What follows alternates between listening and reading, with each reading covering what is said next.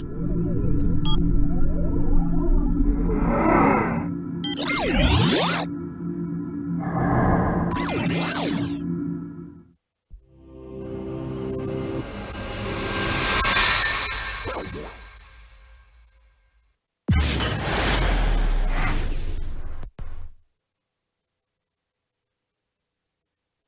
following content is not intended as a substitute for professional medical advice, diagnosis, or treatment. Always seek the advice of your physician or other qualified health provider with any questions you may have regarding a medical condition.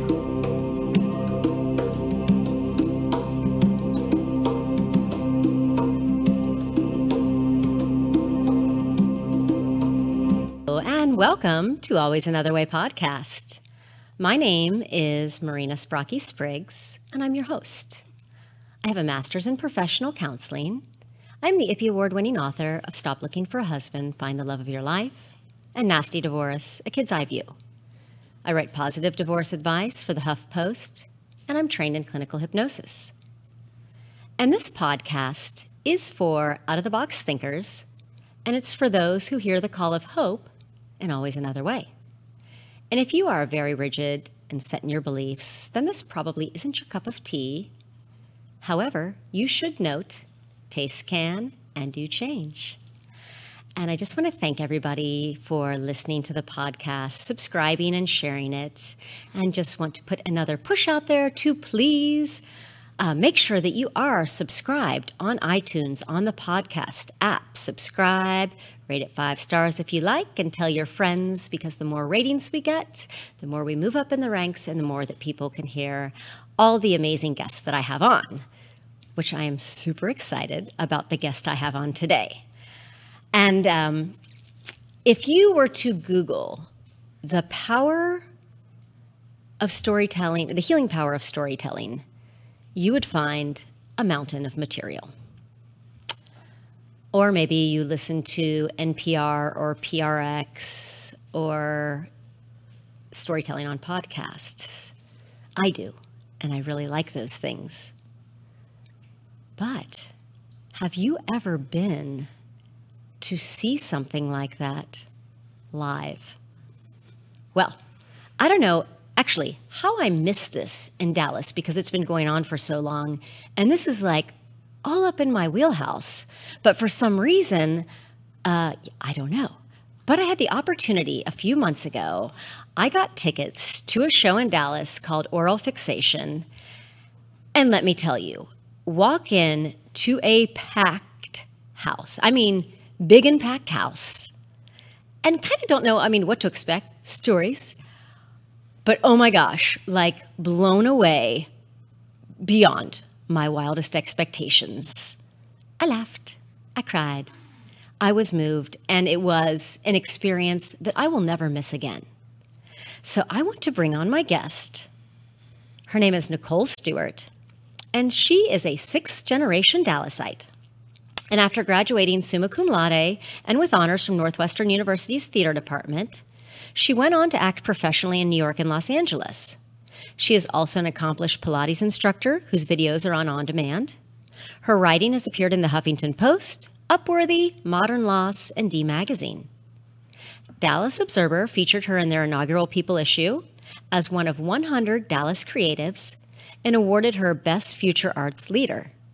She has produced Oral Fixation, an obsession with true life tales, with her husband Anton Schlesinger since 2011. And they have a beautiful eight month daughter, or well, she's probably older than that now, and a three month son. So, welcome to the show, Nicole. Hi, Marina. Thank you so much for having me. This is so fun. I know. And I was, I mean, blown away. And how, if you've been doing it since 2011, that I have just like missed seven years of fun. Aww. But I'm catching up. Yay. Yes. So tell us. So we don't have to have people Google. No, ma'am. Yeah. What is what is the power of storytelling? oh, uh, I think it's it's the power to change your life. I think it's um, the most healing form of human connection is letting each other know that we're not alone, that we all have experiences that challenge us, that define us, uh, that hurt, um, and that make us laugh. And uh, I think that even more than ever, we need. That's my little boy laughing. Adding the soundtrack. It's cute. Hear it. Elijah is chiming in um, about how essential it is for us to remember that we are more similar than we are different. That is for sure.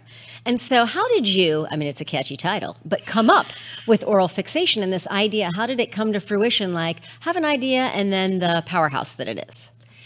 It's been so fun to build this with uh, my then boyfriend and now husband, Anton. When I was an actress in LA, I was very disenchanted with my opportunities to express myself. I felt like I had just these limited auditions or maybe a job, and it was such a um, it wasn't a, a, a feeling or uh, something that I could control or do myself. Um, but when I stumbled upon a storytelling show there where there were people on stage, but they were not acting, they were being themselves, I was like, oh, this is really, really cool. And um, a series of circumstances brought me back to Dallas, and I really wanted to do something different. Um, and I looked around, and there wasn't much going on in the world of storytelling. And so um, I started with a little beta test season where I charged $5 and we had homemade peanut butter and jelly sandwiches afterward. Um, and we did it at this lovely venue in Fair Park called the Magnolia Lounge. And we would get, you know, 50 to 100 people to come out on a Monday night. And I knew then that there was some something special about it. Um, and it just kept growing and growing over time. Um, and I think the reason that you didn't find out about it until now is because um, the circles of connection, right? So we had to break through um, a couple of degrees of Kevin Bacon to get where we are now. Oh, for sure. But I'm glad I landed on it. And just what an interesting way. And just to also, yeah, to express yourself creativity. And I did acting for a while and just got kept getting pigeonholed into soccer mom. And then when I said blonde hair, I was just forget about it. But anyways, what would um, they do with you now? I don't know. We'll find out. Saturday Night Live. Yeah, come on. but yeah, push out there. But anyways, so back to you. So how does it? So for somebody who hasn't been to a show, I have. But let's say you're like, okay, that sounds interesting. I like storytelling. I've heard it on the radio. What? Tell us what a live show is like, So and how you kind of get that all together. Sure. Imagine um, one person on stage in a spotlight with a music stand um, and a few pages of a story. They um, pick a piece of music that resonates with their story. Um, and that plays as they come onto the stage, and then they read the story aloud from the page. Um, it's usually an eight minute story, and all the stories in the evening will be tied to one theme. And it's fun for the audience to listen to the stories and figure out how they relate to each theme. Um, there's seven storytellers. The show's about an hour and a half long, and you go through a roller coaster of emotions. You're you're looking at somebody who you may know, maybe it's someone from the community that you know, um, but it may be a complete stranger, and they are revealing themselves to you in a way that maybe even your friends and family don't. Um, it's a fantastic feeling of being alive um, because the people on stage, I work with them in a, a rehearsal process to help them bring the page to life. And so they're essentially going through the experience again themselves. And whether it was something funny or something that was really painful at the time and now is funny, or maybe it was something that um, really put them to the test, uh, it brings up a lot of emotions. So those you know hundreds of people that we have packed in this room are all experiencing those emotions at the same time And that's for sure. I've been there, and you can feel that. And just from the first one, and it's it's not just somebody reading. That is not it. It is you become part of it, or at least I felt I was like in their space, mm. even though it was really big and a lot of people, but like you were right there mm. talking to some, it was just, I mean, mind blown. Like after I left, I was like, oh my gosh, everybody. Do you, know? I think seeing people and not just hearing them makes a big difference. Yeah. Um, so you know, you're used to people. You're used to seeing people on stage that are acting. They're saying another person's lines that were directed by someone else. But this is a person who is revealing themselves, um, and it's very rare. It's fun. It's it's fun to um, peel back the layers of masks that we wear and show a little bit more of our true selves to each other. That is for sure, yes. And so, um, is there any story that you might want to share if you were to like get in a bag of stories? Oh. Um, well, I think a or silly story that um, has defined me over the years is when I was about five years old, I was obsessed with squirrels in the backyard of my um, home. We lived on a half acre lot, and there was this massive oak tree in the backyard, and there was always squirrels. And I was trying to catch them. I would like run after them. Or I'd be like, "Oh, he's sleeping. I'm definitely going to be able to catch him now." And uh, so one day, this squirrel let me pick him up. What?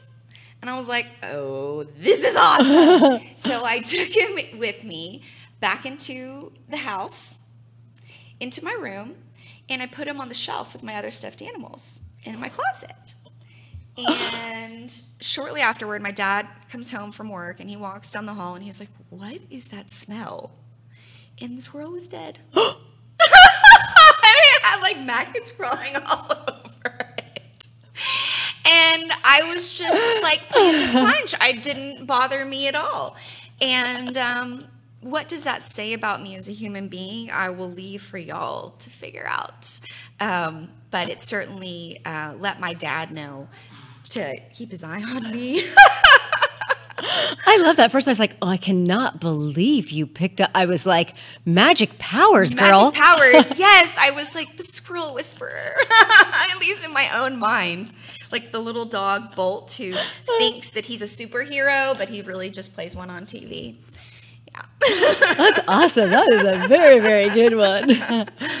and so, um, like a little bit more about um, just you know what what have we like not talked about, or maybe something that Well, the process. The, I think the process of of creating a story that's fit for the stage. So I use the the term stage worthy. Is that story stage worthy? And I'm going to tell you right now, if someone sent me that squirrel story, it would get rejected because there was not really the main character didn't change.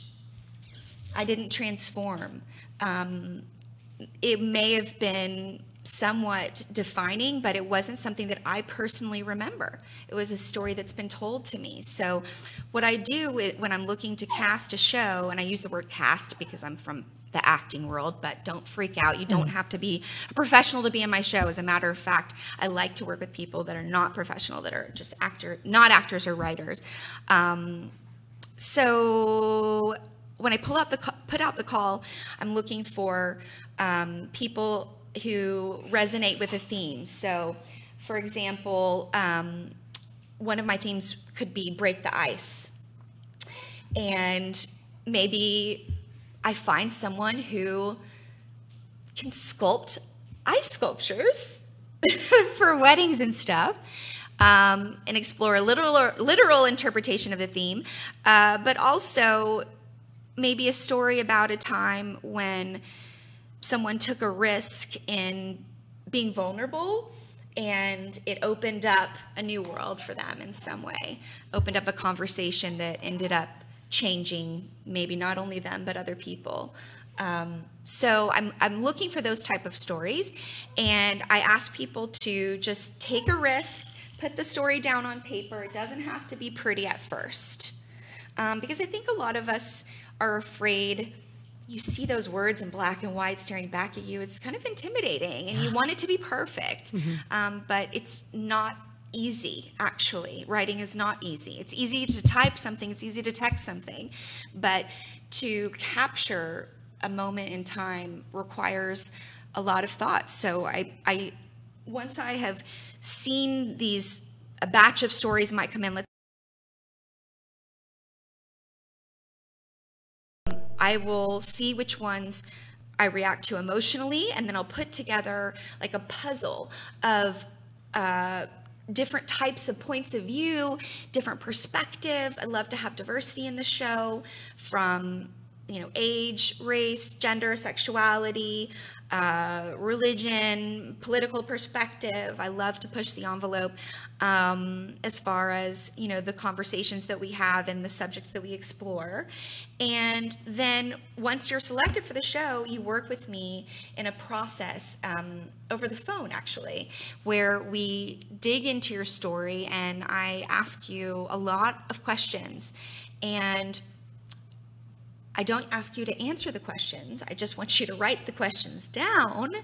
And then I ask you to meditate on whatever the memory is that you're mining for the story and to spend time in that headspace, almost like you're the ghost of Christmas past in a Christmas carol, that you're literally seeing yourself in the scene of that story play out because a lot of times in our memories we remember things the same way but when we, I'm sure I'm speaking to the choir on this, Miss Hypnosis over here, um, you know, when we go back in our mind's eye, there can be amazing things that we uncover and, and details um, that make the story really juicy and come to life. So uh, I love that part of the process where it's it's going through rewrites and we're really trying to trim the fat and pull out the truthiest, juiciest parts of the story that really resonate with the theme, and um, it can be a transcendent experience.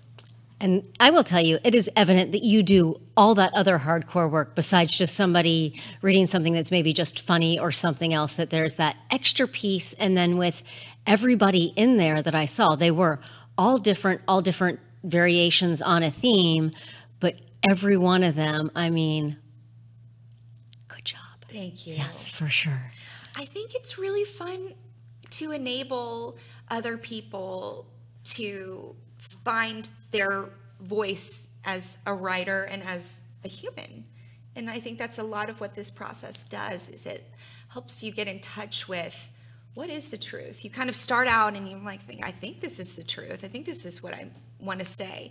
But it's amazing when someone has their hand at your back, just gently and maybe people from the past may say not so gently sometimes nicole. Because sometimes sometimes i have to kind of i touch a sore toe you know? Uh-huh. and the person's like don't touch that. And i'm like but we all have sore toes. And maybe if we interact with the toe somehow it'll get better that's right that's right. That's right. very, very cool. And so, um, is there just anything else that you just do another way that's just kind of different? I wonder. I think I'm approaching parenting another way right now. Um, I'm 39, I'm turning 40 in March.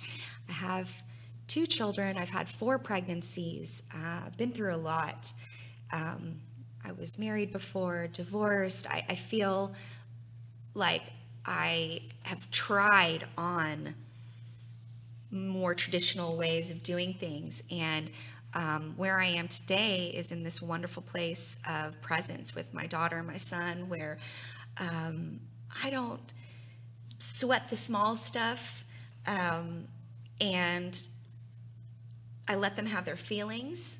So if they're crying, my first intention is not to shush them, but it's to hear them. And I think maybe that's another way of doing things. Oh, yeah, girlfriend. Another way, and probably research is going to back you up on probably being a better way of because lots of research on childhood adverse experiences of things and then but just hearing people and not silencing emotions because and maybe also why the oral fixations work so well is because the majority of us you know from just parenting on, we're just taught children are seen and not heard, mm. and then a lot of authoritarian stuff. Yes.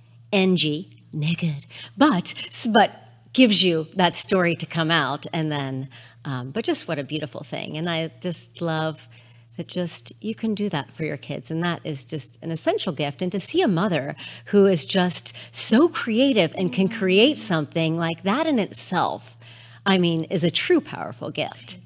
So, where can everybody that's listening in, in Dallas, and if you are coming to Dallas, work it around one of these shows and make it a time. But where can where can the get on it, see you, sign up for it? Anything you got going on? So, um, oralfixationshow.com is our website, and from there you can access our YouTube channel where we have videos of every past show. So, Marina, can we're catch up. not too late. You can catch up. We also um, we did do a podcast for a while. We're a little bit behind, but you can look for that on there as well. Um, I am starting a class on personal writing. Nice. And so, if you're interested in the class, feel free to email me at nicole at oralfixationshow.com to find out more. Um, and if you're interested in doing some Pilates, uh, Google Nicole Stewart Pilates and you'll see my little 26 year old self uh, doing some videos and they're free so you can try them at home if you've always wanted to try pilates it's something that's also been really healing for me um, you know being connected to your body's really important so um, yeah Awesome. well, thank you just so much for being on. It was just such an experience, and it really is just another way to experience things. And storytelling is healing. It is another way. It's not a pill, it's not a drug, but you can go through and just going through ranges of emotions mm. is healing. It's cathartic, but it's also uplifting. And at the end, I, I didn't say this, but like everybody comes out and you can meet the storytellers, and it's like a party afterwards, which is also super cool. that's cool. my favorite part actually Yeah. I love that part because the storytellers get to hear from other people like, oh my gosh, like, you know, my sister like went through something similar and I never really understood until I heard your story, like how she must have felt. You know, or thank you so much for telling your story because, you know, I have a kid with autism and he smears poop on the walls too sometimes Right? or whatever it is. It's like it, it's an opportunity. Um, it certainly does break the ice to bring back an idiom that we used earlier. Um, you know, to, to come together as a community, and really, that's my mission as a as a person is to bring people together through the sharing of true personal stories. Whether it's in a live venue, um, sharing them today here with you, or in a class environment, or maybe just even with an intimate per, an, uh, an intimate loved one. I think it's really, really important um, that we come forward and be brave. Uh, and, and as Brene Brown says, to dare greatly to be vulnerable. Right on. I think that is a wonderful place to end. so you know where to check Nicole out and oral fixation. And just want to thank you all for listening today. And you know there's always another way.